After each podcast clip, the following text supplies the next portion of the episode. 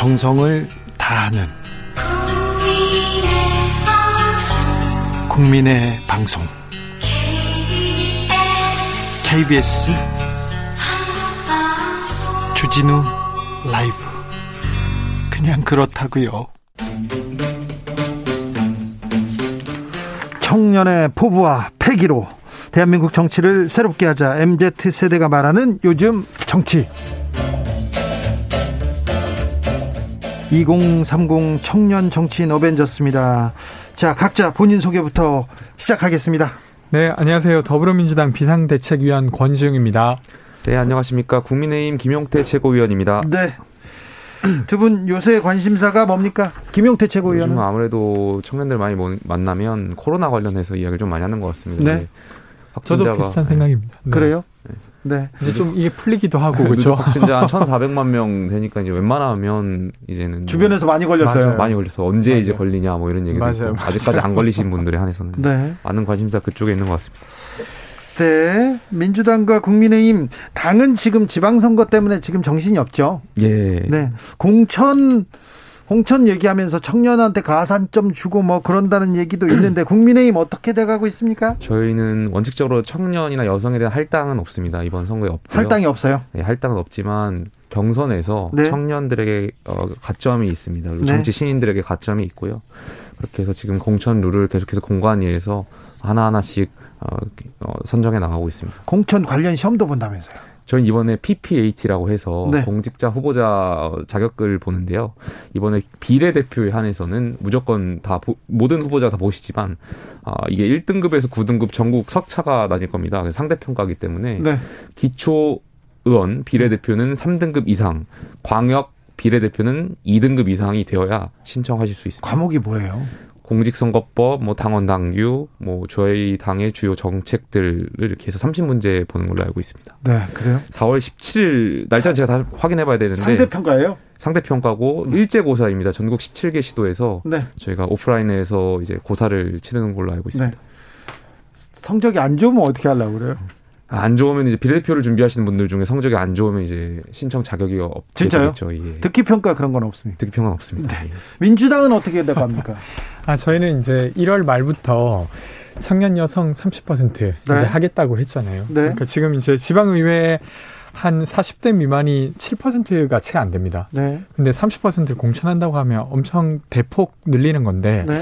이걸 하기 위해서 이제 룰 정리를 계속 해가고 있습니다. 네. 그리고 이제 청년으로 출마할 사람들 모집하기도 하고 이, 이분들을 지원하기 위해서 기구에 대한 논의도 함께 하고 있습니다. 이 저도 4년 전에 지방선거를 나가봐서 아는데 청년 공천 할당이 뭐 옳고 그르다는 걸 떠나서 하신 민주당에서 하신다고 하니까 사실 미리 좀 했었으면 좋겠어요. 그러니까 선거구를 어디는 무조건 청년에게 줄 거지 않습니까? 30%이 할당을 하면. 그 지역에서 오랫동안 4년 전부터 선거를 준비하신 분들이 있었을 텐데 그분들한테는 좀 예, 사전에 4년 전에 이렇게 고지가 됐으면 문제가 없을 텐데 그런 좀 아쉬운 점이 있을 음. 것 같더라고요. 아, 저 동의합니다. 그러니까 네. 사실은 지역에서 이제 그 당 활동을 하면서 빚진 사람들이 많을 거잖아요. 지역위원장님들도. 네. 근데 이제 그분들에게 그에 대한 보상을 주는 건 저는 어떤 면에서 타당하다고 생각합니다. 네. 근데 그럼에도 불구하고 이제 젊은 정치인들이 사실은 그냥 경선에서는 등장하기가 매우 어려웠던 구조예요. 엄청 어렵잖아요. 그리고 지금 대선 있고 지방선거가 있어요. 그리고 지금은 공천 구역도 지금 나눠지지 맞아, 않았어요. 누가 나갈지도 모르 정치 신인이 어떻게 이겨요? 그래서 이제 저희는 당장 이번에는 좀 살을 도려내는 마음으로 네. 좀 강력하게 청년들이 공천될 수 있도록 룰을 만들려고 하고요. 예. 근데 이렇게 되면 당장은 좀 어려운 결정을 해야 될 수도 있겠지만 이번 네. 지방선거에서 변화했다는 것도 뿐만 아니라 2년 뒤, 4년 뒤에 새로운 민주당을 만드는데 아주 중요한 역할을 할 거라고 생각합니다. 알겠습니다. 국민의힘 안에서는 지금 윤풍 불고 있습니까? 자, 원내대표 선거 때 윤풍이 당까지 접수할까요? 뭐 그건 제가 잘 모르겠습니다만 오늘 권성동 의원께서 원내대표 출마를 선언하셨고 어, 저는 이분이 지금 당선인과의 관계가 뭐 있으시니까 저희가 이제 여당이 될 준비를 하면서 당정청 간의 관계도 굉장히 중요하거든요. 여당 원내대표는. 그렇기 때문에 이런 어떤 당선인과 어, 당정청이 소통할 수 있는 창구 역할을 좀 잘 하실 수 있지 않을까라는 생각은 제가 갖고 있습니다. 가능성이 높, 높던가요? 어, 그것까지는 저는 잘 모르겠습니다. 아, 네. 보시기에 어떻게 생각하십니까? 어 뭐 그, 그 원내대표 선거를 어떻게 치르냐에 따라서 이번에 음. 이제 당은 당은 어떻게 어, 중심을 잡을지 아, 저는 건성동 의원이 그렇게 유리하다고 보지는 않습니다. 네. 그렇게 유리한 것만은 아니고요. 항상 어, 국민의힘에서는 그 정권을 잡더라도 정권을 잡더라도 그 반대 세력이 굉장히 당에서는 힘을 힘을 갖고 있었던 그런 예가 있지 않습니까? 예, 예. 그, 민주당은 어떻습니까? 민주당은 조금 더 많이 정비해야 될 것 같은데요. 저희는 최근에는 네. 기초의회 중대선거구제 도입을 위해 힘을 많이 쓰고 있습니다. 네. 물론 이제 국민의힘이 끝까지 이걸 막아 서고 계세요. 그러니까 다당제 국회까지는 아니더라도 다당제 기초의회라도 좀 하자. 이거 진짜 이걸 이렇게 막고 서 계시면 나중에 역사적으로 좀 어떨까 이런 생각이 드는데 여튼 요 부분과 평등법을 제정하려고 계속 애를 쓰고 있습니다. 조만간 공청회도 협의를 드릴 것 같고 이런데 그런데 좀 잘 응해 주시면 어떨까 어, 싶고 어, 중대선거구제는 제가 좀 네. 다시 물어 여쭤보겠지만 평등법이라는 게 말씀하시는 게 네. 차별금지법을 말씀하시는 건가요? 차별금지법이랑 같은 영역이 많고 조금은 다른 내용들이 있습니다. 그래서 아니, 저는 네. 차별을 네. 금지하자라는 대원칙에는 저는 당연히 동의합니다. 근데 네. 이게 조금 더 우리 사회가 논의를 해봐야 될 것이 지금 아까 조금 전에 청년 30% 공천한다고 했지 않습니까? 네. 이것도 어떻게 보면 차별이지 않습니까? 평등법. 그러니까 예를 들면 말씀을 네. 드리는 거예요. 뭐 여고라든지 여, 여자 대학이라든지 오히려 이런 것들이 우리 차별 금지하자는 거에서는 웬만한 모든 저는 사람들이 다 동의한다고 생각합니다. 그렇지만 좀 이게 짚고 넘어가야 되고 논의해야 될 부분이 굉장히 많다. 평등법이라든지 말씀하시는 그런 차별 금지법에 여중 여고도 차별입니까? 그러니까 지금 차별금지법 말씀하신 대로 취지를 살리자면 차별을 없애자는 거지 않습니까? 네. 여 중학교, 여 고등학교, 여자 학생회, 총학생회 네. 이런 것 자체가 오히려 젠더의 어떤 차별을 유발하는 것들 아닌가 지금 사회에서는 그러니까 과거에는 그런 것들이 필요했던 목적이 있었지만 지금 사회에서는 이런 것들이 오히려 그러니까 차별금지법에는 반하는 것들 아닌가 예전에는 네. 그런 취지에서 그... 생각했을 때는 어, 네. 네 저는 그렇게 보이진 않고 어떤 거냐면 이 차별이라고 하는 것도 그냥 모든 생활 세계에서 있는 부분이 아니라 차별금지법 혹은 평등법에도 네 개의 영역을 두고 있습니다. 뭐 고용이라든지 서비스, 행정 서비스라든지 뭐 이런 등등등 두고 있고 여기서 핵심은 누구에게나 보장된 권리가 침해될 경우 그것을 그렇죠. 어떻게 규제할 것이냐인데 청년 30% 공천하면 그건 중장년들한테는 차별이 있는 거죠. 근데 예를 들면 예, 아 그러니까 예. 이런 거죠. 그러니까 어, 선출직 공직자를 할 수 있는 권한은 누구에게나 있습니다. 근데 그냥 이대로 두니까 사실은 27%나 되는 40대 미만의 어떤 유권자 중에서 7%밖에 의회에 못 들어가는 거예요. 국회로 치면 그러니까 3, 4%밖에 취지를 다 이해하는데 근데 그러니까, 이제 네. 그러면 되려 참정권이 제한됐다고 볼 수도 있는 겁니다. 그러니까 단순히 이번에 딱 경쟁할 때 누굴 더 도와주는 건 모두 차별이지 않냐 이렇게 주장하시는 건데 저는 그렇게 보지 않고 되려 의회에서 이야기를 할 수 있는 권한을 모든 시민이 같이 갖고 있는데 유독 어떤 연령이 그것을 못 하고 있어요. 그럼 침해받고 있다고 보는 거죠. 그럴 경우 그를 돕는 건 되려 차별을 해소시키는 것이죠. 여성의 경우도 마찬가지입니다. 여성이 이제까지 그냥 시장에서 시간당 임금이 낮아요.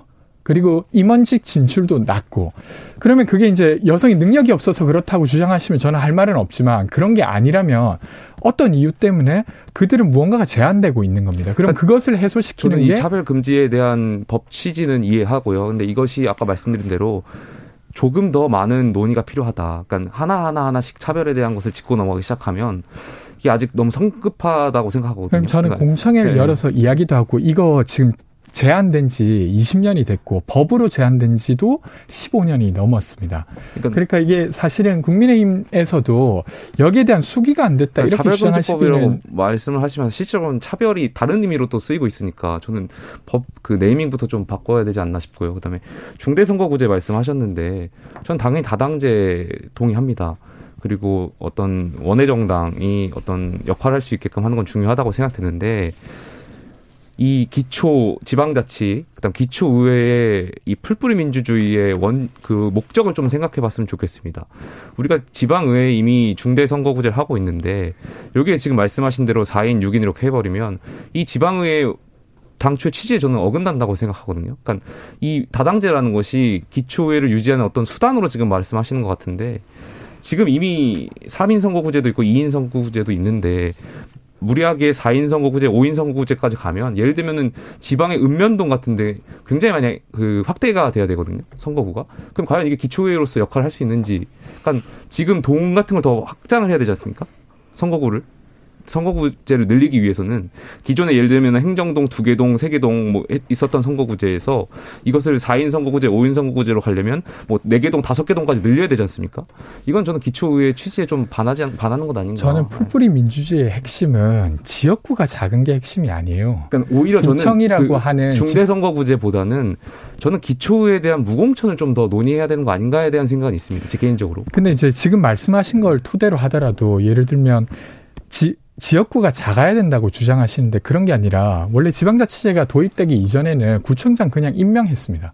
그러니까 시장까지 임명했죠. 근데 그런 게 아니라 선출하게 만든 거고 그리고 그들을 견제할 의회 기구를 만들자는 게 풀뿌리 민주주의의 내용입니다. 그러니까, 그러니까 지역구의 크기가 핵심이 아니라는 선거를 거죠. 선거를 앞두고 지금 금갑하게 해야 되는지 저는 이해를 할 수가 없고요. 지금이라도 해야 되는 것이죠. 그러니까 왜 그러니까. 하필이면 선거를 지금 60여일 앞둔 50여일이죠 이제 이 앞둔 시점에 왜 이것을 게리맨더링도 아니고 이것을 왜 이렇게 확, 해야 만약에 저는 그 논리라고 하면 지금 법을 바꾸되 향후에 이후에부터 도입되게 하게 하는 걸로라도 동의해 주시면 좋겠다 싶은데 근데 되려 지금은 국민의힘은 아까 풀뿌리 민주주의를 훼손시킨다는 제가 느끼기엔 네. 궤변인 주장을 하면서 소선구제로 바꿔야 된다고 말하고 있어요. 근데 뭐 저는 소선구제 그러니까 기초의 소선구제 네, 제 네. 개인적인 생각으로는 뭐 동의하지 않고요. 그러니까 되려 국민의힘은 네. 그렇게 주장하고 계신 상태라 그러니까 이게 네. 사실은 논리적으로도 뭐가 일관되지 않는 상태라는 거죠. 네. 저는 네, 맞습니다. 2030 대풍 들려 정치 개혁 이루자 이렇게 저희 정치자가 얘기하는데 여기는 동의하시죠? 예, 저는 그래서 말씀하신 대로 네. 정당 공천 기초에 대한 무공천, 정당 무공천을 좀 더 고민해 봐야 되는 거 아닌가. 우리 정치 개혁을 하기 위해서. 난이송 님께서 왜 차별을 얘기하면서 국민의힘은 꼭 여성을 끌고 올까요? 이렇게 물어봅니다. 아니, 청년, 한국, 네. 한국 사회에서 여성들이 특혜받고 있다 그렇게 생각하시지는 않죠? 아, 안, 안. 예. 남자 남자들이 차별받고 그러니까 있다. 차별금지법의 취지에 비추어서 말씀드렸던 겁니다. 네. 말씀드렸던 그 여성들이 겪는 사회적 예. 불평등 문제나 임금 격차 이런 부분에 대한 고민은 있는 거죠. 과거에 여성들이 어 느꼈던 그런 것들에 대해서 또 지금 저희 국민의힘은 여성 어, 경력 단절에 대한 것들도 굉장히 많이 고민하고 있습니다. 고민을 하고 있죠. 네. 청년들하고 여성한테 가산점은 주는 거죠. 예, 경선 가산점이 있습니다. 네, 그런데 당규에 나와 있습니다. 그렇죠. 가산점은 주나 네. 퍼센트를 이렇게 정하는 거는 차별이다 이렇게 생각하시는 거죠. 그거에 대해서는 좀 더 논의가 필요하다 생각됩니다. 사실 모순된 이야기를 하고 있는 겁니다. 당 대표는 할당제 안 하겠다고 하면서 공정한 시험 체계를 만들겠다고 하고 있고 되려 거기에 반발한 구성원들이 가산점을 주겠다고 결정하고 있어요. 그러니까 당내에서도 지금 정리를 못 하시고 계신 거. 아니, 그렇죠. 청년 가산점에 대한 거는 저희가 오래전부터 저희 당의 당규에 있었던 내용이고. 그러니까 예를 들면 그것도 공정하지 않지 않습니까? 아까 그 논리대로라면 왜 청년에게 가산점을 줘야 됩니까? 그러니까 그 저는 말씀하신 대로 청년 정치 신인들이 경선을 치르는 데 있어서 어, 어려운 점이 있을 겁니다. 저도 4년 전에 제 경험이나 아니면 2년 전 경험에 비춰봤을 때 어렵죠. 정치 신인이 기성 정치인들과 어, 경쟁하는 데 있어 어려운 점이 있습니다. 네. 그 경선의 가점이라는 것은 최소한의 어떤 그런 운동장을 조금 더 청년들에게 공정한 운동장을 주기 위한 저는 하나의 방법이라고 그러니까 생각합니다. 마찬가지 맥락에서 지금 많은 청년들도 아마 지역구를 예, 예. 청년 전략 지역구로 만드는 것 역시도 저는 같은 맥락이라고 생각합니다. 네. KKL님께서 아유 속 터진다 속 터져 소주나 한 잔 주라 이렇게 얘기하는데 어, 제가 한 잔 올리도록 하겠습니다. 그런데요 대선 전에도 정치 개혁 이루겠다. 아, 많은 분들이 얘기했습니다. 윤석열 후보는 좀 그 얘기는 안 했지만 어, 안철수 인수위원장은 적극적으로 얘기했고요. 이재명 후보 누구보다 적극적으로 얘기했어요. 근데 정치 개혁 지금도 논의 중인데 아직 선거구 획정조차도 잘 안 되고 있는데 이 부분 청년들은 청년들은 어떻게 이 정치 개혁 이루어야 한다고 보세요? 저는 이런 거라고 생각하는데요. 그 사실은 지금 논의되고 있는 논리가 본질이 아니라 국민의힘도 이게 이제 기초회를 다당제로 안전히 이제 사인 선거구까지 하게 되면 의석을 지금보다 잃을 가능성이 높아집니다. 네. 앞으로도 그럴 민주당도 그렇고 국민의힘도 마찬가지입니다. 그래서, 그래서 안 되는 거 아닙니까? 네, 사실 선택하기 어렵다고 저도 생각합니다. 근데 그럼에도 불구하고 예를 들면 시민들 입장에서는 남보다만 저 2등 정당보다만 잘하면 1등 정당보다만 잘하면 되는 그래서 상대를 깎아내리기만 하면 내가 당선되는 게임을 하면 시민들 입장에서는 좋은 정치가 아니지 않습니까? 그런 게 아닌 운동장을 만들어 보려고 국회까지는 아니더라도 기초의회라도 하자는 거라서 이번만큼은 좀 동의를 해주셔서 통과될 수 있게 해서 그걸 해보고 정말로 문제가 많다고 하면 전 또 바꿀 수 있다고 생각합니다. 그래서 꼭 음. 동의해 주셨으면 좋겠다 이런 생각이. 네. 아, 정치 개혁에 대해서 말씀하셨는데 제가 생각하는 정치 개혁은 제가 정치를 하는 목적 중에 하나인데 한마디로 표현하면 저는 권력이 권력을 재생산하는 구조를 깨야 된다고 생각됩니다. 그것이 공천이라고 생각되고요. 대한민국이 직선제를 통해서 대통령 직선제를 통해서 민주주의가 발전돼 왔지만 저는 공천이라는 것에 어떤 어떤 권력이 들어가거나 줄 세우기 공천 같은 건 전 지양돼야 된다고 생각하고 있고요. 이번에 공정한 운동장을 만들어서 꼭 많은 분들이 공직 후보자로서 봉사하시고 싶은 분들이 공천 받으실 수 있도록 저희가 많이 노력하겠습니다. 네. 한덕수 국무총리 어, 지명자에 대해서는 국민의힘 청년들은 어떻게 생각합니까? 네, 뭐 여야를 넘나들으면서 오랜 기간 동안 관료로서 또 경제, 안보, 뭐 많은 분야에서 리더십을 보여주셨던 분이기 때문에 네. 많은 청년들은 뭐 좋게 당연히 평가하고 있습니다. 민주당에서는요? 아, 민주당에서도 이제 그 사실 행정 경험이 풍부하신 분 그리고 통상과 어 그리고 통상 부분과 네, 전문가죠. 그렇죠. 그리고 이제 국무총리까지 역임하셨던 분이라 그런 부분에 있어서 의심하진 않고요. 근데 지금의 시점의 기준으로 봤을 때 혹여나 문제되는 게 있으면 또 드러내는 게 어, 역할이니까 그런 것들 잘 챙겨보도록 하겠습니다. 당연히 청문회 과정 필요하니까요. 네. 네. 너무 시작부터 색안경만 끼지 않고 아, 네, 물론입니다. 보지 않으셨으면 좋겠습니다. 네. 김현장 출신이라는 부분에 대한 그 거부감 그런 건 없습니까? 예, 뭐 당연히 적법하게 했다면 저희는 문제 없다고 생각되고요. 그, 네. 그런 것을 이제 색안경 끼지 않고 보셨으면 좋겠습니다. 알겠습니다. 어, 7306님께서 다수의 약자를 위한 정치 참 힘들죠. 정치인의 기득권 포기 어렵죠. 얘기합니다. 정치 개혁 먼저 내려놓는 것부터 시작해야 하지 않을까 생각해 봅니다. 요즘 정치 권지웅, 김용태, 김용태, 권지웅 두 분 감사합니다. 고맙습니다. 감사합니다. 잘 가시고요. 네. 주진우 라이브도 여기서 인사드리겠습니다. 애청자 인증 퀴즈 정답은 친박이었습니다. 친박. 네. 저는 내일 오후 5시 5분에 돌아오겠습니다. 지금까지 주진우였습니다.